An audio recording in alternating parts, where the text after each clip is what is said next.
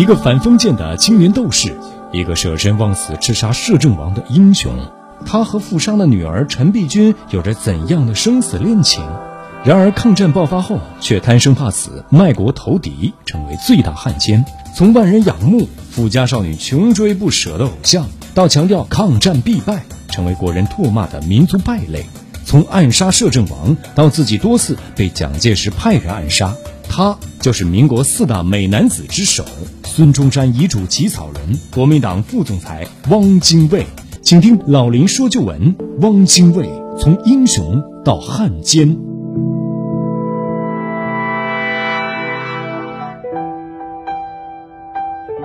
好，听众朋友，广告之后，欢迎您继续收听辽宁都市广播 FM 九二点一 AM 幺三四幺，每周日早七点半至八点半，由林霄带给您的老林说旧闻。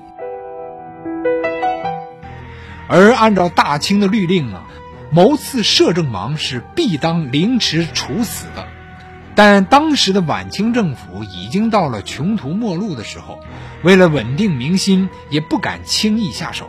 尤其是以民政部尚书肃亲王单琦为代表的一部分人，认为在预备立宪期间杀几个革命党人无济于事，反而呢会使更多的革命党啊铤而走险，不如从轻发落为佳。于是呢。死罪免除，但被判终身监禁。不管汪精卫后半生是怎么为人诟病的，也无论他后来如何晚节不保，但处在当时晚清那样一个腐朽的时代，无论是从哪个角度来看，汪精卫的这种刺杀行动，都不可不被这个青年领袖的气概所折服。这个年轻人毅然决然地站出来。不可否认，他曾经用尚武的精神为民国的复兴做了一次可歌可泣的壮举。一九一一年，武昌起义爆发，清政府迫于各方面的压力，决定亡羊补牢，大赦革命党人和政治犯。这样呢，袁世凯开释，汪精卫等人得以释放。走出牢房的汪精卫，这时才发现自己已经成为新生的中华民国家喻户晓的大英雄。历史啊，有时候就是这么怪异。刺客汪精卫不仅保了性命，还大难不死，必有后福。如果没有这次暗杀行动啊，并且身陷囹圄，他不可能名满天下。据历史记载，汪精卫出狱的时候，所有路人争相一睹风采。所有道路为之阻塞，大有看煞未界的古风。历史拐了个弯之后啊，就是今天我们所看到的这个样子。历史之所以拐弯，往往啊因为一些非常偶然的因素。汪精卫的慷慨篇从狱中传出之后，许多报纸竞相转载，“引刀为一快，不负少年头”也成了当时革命青年广为传颂的诗句。汪精卫死里逃生，富家小姐陈璧君又扑向了汪精卫的怀抱。与汪精卫相比，陈璧君的家境啊是富有的多。陈璧君又名陈冰如，比汪精卫小了八岁。一八九一年出生于马来西亚槟榔屿乔治市，父亲呢是南洋的巨商陈庚基。陈璧君十五岁的时候，在当地的华侨小学毕业。在华侨小学读书的时候，他就非常喜欢阅读进步的书刊，受到了民主思想的熏陶。随后呢，进入了当地的碧如女校来读书，学习成绩也一直很好。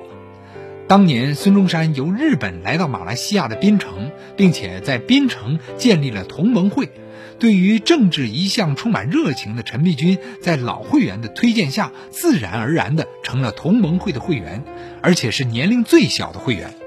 在此学校读书期间，陈璧君经常在同盟会的机关报上看到笔名叫精卫的人写的文章，如“博革命可以瓜分之说”“民族革命”等文章，说理透彻，文笔犀利。陈璧君非常佩服作者的洞察力，他对此人留下了深刻的印象。一九零八年三月。陈庚基积极地支持孙中山的革命，经常为孙中山捐钱捐物，而孙中山呢，则定期向陈庚基赠送《民报》等革命刊物。陈璧君非常爱读《民报》。一九零八年三月，汪精卫到马来西亚槟城进行革命活动的宣传和演讲。就这样，陈璧君认识了台上演讲的汪精卫。台下听讲的陈璧君对汪精卫的风度和口才更是十分钦佩。汪精卫为革命公事，还不时地走访陈庚基的家里，所以也经常见到陈璧君。但是他们从未单独谈过话。当时汪精卫二十五岁，陈璧君十七岁，正是男女热恋的年龄。虽然两人之间都有好感，但是只是革命同志的关系，没有发展到恋人的地步。另外，阻碍他们成为恋人的还有另一层原因，那就是汪精卫和陈璧君都已经和别人订婚了。根据中国的传统习俗，陈庚基为陈璧君选了另一个华侨巨商的儿子订了婚。陈璧君读了《民报》等宣传西方民主思想的思潮报刊之后啊，开始憧憬西方式的自己选择结婚对象的这种自由婚姻。让我们继续来说一说汪精卫的从英雄到汉奸的两个人生。刚才呢，我们讲到了富家少女陈璧君啊，对汪精卫是一往情深。可是自己的父亲呢，却给自己订了婚。在这种情况下，他觉得他和订婚者两个人的思想差距太大，于是呢，最终他毅然的选择了退婚。这真是白富美钟情于革命的穷屌丝啊！一九零八年七月，陈璧君搭乘荷兰客船来到了日本，在孙中山的特批之下，他来到了《民报》编辑部帮忙，终于和汪精卫在一起工作了。陈璧君到《民报》之后啊，编辑部的气氛一下都活跃了起来。本来呢，《民报》的编辑们都是些穷书生，生活十分拮据，也很少到饭店去吃饭，而陈璧君呢，却是一个阔小姐，口袋里有父亲给的花不完的钱。于是呢，他经常请大家去饭店聚餐畅饮，这使得这些小编辑们是大为的开怀。在这些未婚的编辑中啊，陈璧君成了他们追求的对象。然而，陈璧君却十分倾心于汪精卫，不仅因为汪精卫的相貌和才能，还因为他严肃的生活作风。在这些年轻的革命家中，不少人呢也都是嫖妓啊、赌博、酗酒。而汪精卫却像清教徒一样的生活，被人称之为是道学先生。最让陈璧君感动的是，汪精卫对陈璧君曾说：“革命家生活无着落，生命无保证。革命家结婚必然陷妻子于不幸之中，让自己的所爱之人一生不幸，这是最大的罪过。”复旦大学历史系的教授黄美珍先生在谈到当年汪精卫的这种思想时，这样解释：“我想当时汪精卫可能还有这样一个想法，他正好是还在为革命奔波。那么革命党人的话，你为革命奔波的话，你随时都有牺牲的可能。那么他为了对理性的一种负责吧，所以他就避免的话，过早的话介入到这种恋情。”汪精卫发誓说：“我革命不成功就不结婚。”汪精卫越这样说，陈璧君呢却越主动的追求，并且向才貌双全的汪精卫来表白，写求爱信，然而却遭到了汪精卫的拒绝。越是这样，陈璧君反而越爱汪精卫，但汪精卫却从未碰过陈璧君一个手指头。当汪精卫和几位革命党人决定回国实施暗杀行动，陈璧君当仁不让的也跻身暗杀团。他甚至计划学习柔道和剑术，以便暗杀的时候能够派上用场。当有人说他有英国护照，一旦出事儿，英国人会担保他的时候，他便立即撕碎了护照。他试图用这种极端的方式向汪精卫表达他的决心，他愿意与他生死与共。一九一零年初，革命党人为了革命方便，就在北京的琉璃厂马神庙胡同内。找到了一家照相馆，作为革命党人的秘密机构。照相馆里的同盟会员，当时呢有汪精卫、陈璧君，还有黄复生、罗世勋等人。汪精卫被捕之后，陈璧君立即是坐卧不安，四处找人想办法营救。有一次，他还花钱买通了玉竹，给汪精卫送去了十个鸡蛋，并且通过一枚鸡蛋里送去了一封长信。信中表达了他对汪精卫的思念和关切之情。汪精卫无比的感动，他咬破了手指，在信纸背面写到了“物流经蛊惑”。还有一种说法呢，是他满怀深情回了一首题为《金缕曲》的词：“眼底心头如昨日，抛心七夜常携手，一腔血为君剖。”然而，由于汪精卫害怕这封信啊连累了陈璧君，想撕碎却又不忍心，于是他就把这封信吞到了肚里。陈璧君在随后的信中告诉汪精卫：“我们两人虽被牢狱的高墙阻挡，无法见面，但我感到我们的真心却能穿过厚厚的高墙。我将遵从你的忠告，立即离开北京。不过在此之前，有一件事想和你商谈。你我两人已不可能举行形式上的结婚仪式。”但你我两人从现在起在心中宣誓结为夫妇，你看好吗？不出所料，他终于收到了汪精卫的血书，只有一个字：诺。武昌起义之后，清廷宣布开放党禁，于十一月六日，终于释放了汪精卫等二人。汪精卫的观念竟发生了一些改变。汪精卫被释放之后，在饶他一命的肃亲王单骑的礼遇和规劝之下，汪精卫意识到了暴力革命的症结所在。这个曾经异常激进的青年开始以温和的态度看待当时的时局。出狱之后，他很快成为京津一带的同盟会的领袖。他极力的劝说南方革命党放弃武力起义，主张和谈。他的建议最终被采纳了。这次以和为准的转向，影响了汪精卫后来的一生。一个多月后，汪精卫抵达了上海，与陈璧君终于重逢了，并决定兑现婚姻誓言。一九一二年五月，汪精卫与陈璧君在广州的婚礼曾令世人瞩目。广东的都督胡汉民亲自主持婚礼，廖仲恺的夫人何香凝做女宾相。除了亲朋好友，大批的同盟会的朋友也聚聚一堂，本是为公祭黄花岗七十二烈士遇难一周年，却又同时见证了这两位同盟会的义士他们的新婚结合。之后，二人一起赴法国留学。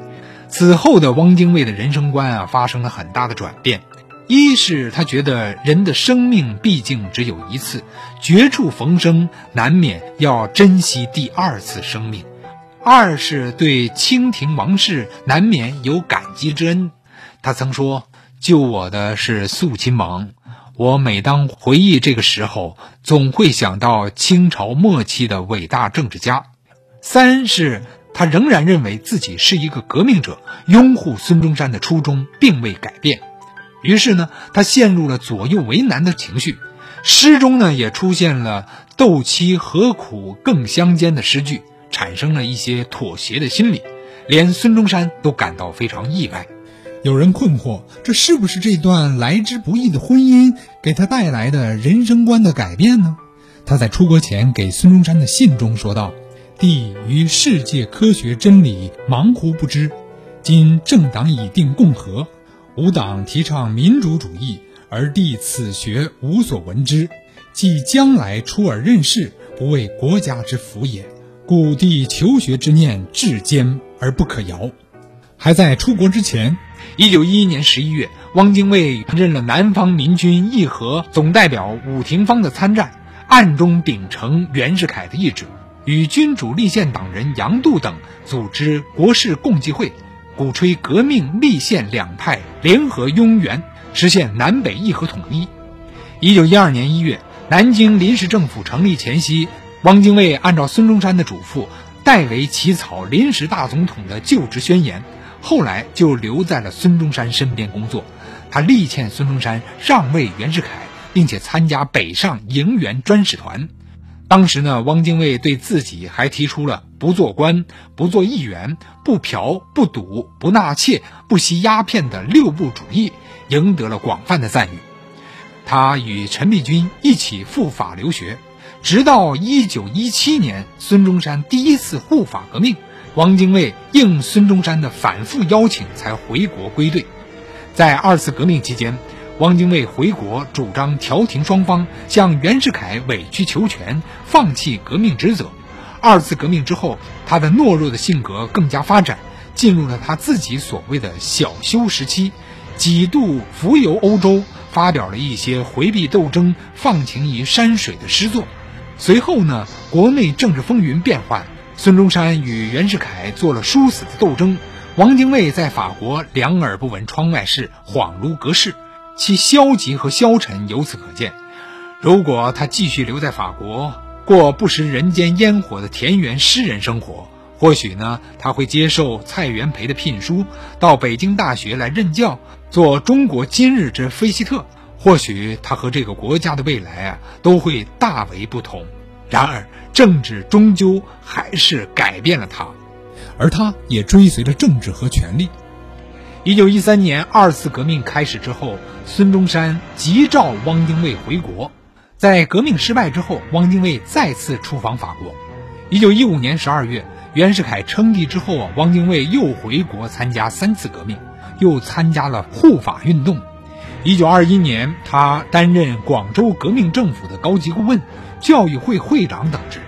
在一九二四年一月的国民党一大上，汪精卫被孙中山指定为大会主席团的成员之一，当选为中央执行委员会委员。后来呢，又出任了中央宣传部部长。十一月，他便随着孙中山北上入京，担任孙中山的秘书。一九二五年二月二十四日，孙中山因患癌症晚期，汪精卫、宋子文、孔祥熙以及孙科。也就是孙中山的儿子等人来到了孙中山的病床前，并请宋庆龄暂时出病房。汪精卫婉转地对躺在病床的孙中山说：“同志们要求先生留下些教诲之言，以便遵照执行。”孙中山沉默了一会儿说：“我看你们都是很危险的，如果我死掉了，你们如果不被敌人软化。”那么我又有什么话可讲呢？汪精卫等人则表示，他们不怕危险，不怕被敌人软化。孙中山说：“我著的一些书里面不是有很多吗？同志们可以好好的念念。”汪精卫在旁边小心的答道：“我们读了先生的书，还是恳请先生们留几句话来。”孙中山说：“你们要我说些什么呢？”有没有替我考虑一些？王说：“我们已经预备了一份稿子，想念给总理听。如果总理是赞成的，便请签字；如果总理不赞成，那便请总理另外说几句。我们可以代笔记录下来，也是一样的。”孙中山说：“那很好。”于是汪精卫便将预备的稿子念给孙中山听。孙中山听后表示赞成。随后，汪精卫又将家属遗嘱的稿子念给孙中山听，孙中山也表示满意。遗嘱定稿之后，汪精卫等人本来是要孙中山签字的，但此时孙中山听到了宋庆龄在门外哭得很伤心，便说：“你们暂且收起来吧，我总还有几天的生命的。”到了三月十一日。孙中山逝世前一天，何香凝发现孙中山的眼睛已经似乎有一些散光，便对汪精卫讲：“现在不可不请先生签字了。”于是，汪精卫和孙中山的家属以及在北平的国民党人宋子文、孔祥熙、戴季陶等一起来到孙中山的床前，两份遗嘱呈给孙中山。孙科将他的钢笔递给了父亲。但此时，孙中山连握笔写字也已经困难了。宋庆龄便用手托着他的手腕，让他写。孙中山在两份遗嘱上都签上了“孙文三月十一日补签”字样。孙中山签字之后，汪精卫在笔记者下签字。在场的宋子文、孔祥熙、邵元冲、何香凝、戴季陶、孙科等人都在证明者下签了名。遗嘱是这样的：与致力国民革命凡四十年，其目的在求中国之自由平等，积四十年之经验，深知欲达到此目的，必须唤醒民众及联合世界上以平等待我之民族，共同奋斗。现在革命尚未成功，凡我同志仍需依照于所著《建国方略》《建国大纲》《三民主义》以及第一次全国代表大会宣言，继续努力，以求贯彻。最近主张开国民会议及废除不平等条约，尤需于最短时间促其实现，世所致主。汪精卫在孙中山逝世之后，以拥护三大政策的左派和孙中山的忠实继承者的面目出现。六月二十六日，由汪精卫主持召开了国民党中央政治会议。会议上确定了国民党总理的称呼永远留给孙中山，今后国民党将采取集体领导的委员会制。会议将国民党的最高行政机关改称为国民政府。一九二五年七月一日，国民政府正式成立。经过选举，汪精卫任国民政府常务委员会主席兼军事委员会主席，全票通过。但也可以看出，汪精卫啊，在这个投票当中也是自己投了自己一票。七月二日，汪精卫在十万广州军民参加的国民政府成立庆祝仪式上，庄重地宣布，国民政府目前的首要任务是挥师北伐，统一中国。而此时呢，蒋介石啊，还只是一个黄埔军校的校长兼国民革命军第一军的军长。孙中山逝世以后，蒋介石对三大政策是日益怀疑，记恨国民党的左派和共产党进行合作共事，也猜疑苏联顾问的工作。他于是在一九二六年三月二十号一手制造了中山舰事件，打击和排斥了在第一军和中央党部工作的共产党员，扣留中山舰啊。蒋介石很快呢就夺取了党政军大权。在这种情况下，汪精卫夫妇又一次选择了远走法国。对此呢，陈公博曾颇有不以为然，说：“我总是不明白，汪先生遇事便出国。中山舰事件发生时，先生本可以不走的。四中全会快召开了，李宗仁、胡汉民都离开了，拥护汪先生的人不是没有。凭汪先生的资历和威望，还担心选不上国民政府主席。”汪精卫的回答仍然颇有一些书生气，不像政客。他说：“蒋介石既然容我不得，我又何必留在他身边合作？合则留，不合则去。”有人说，在孙中山逝世之后，汪精卫获得了国民党内的最高的政治声望，但是这个能干的笔杆子还是没有控制军队的枪杆子，也缺乏政治斗争的经验。所以呢，在堪称枭雄的蒋介石无可阻挡的异军突起之后啊，他已经成为汪精卫的宿敌了。那么后来他和蒋介石的冲突又是怎样的？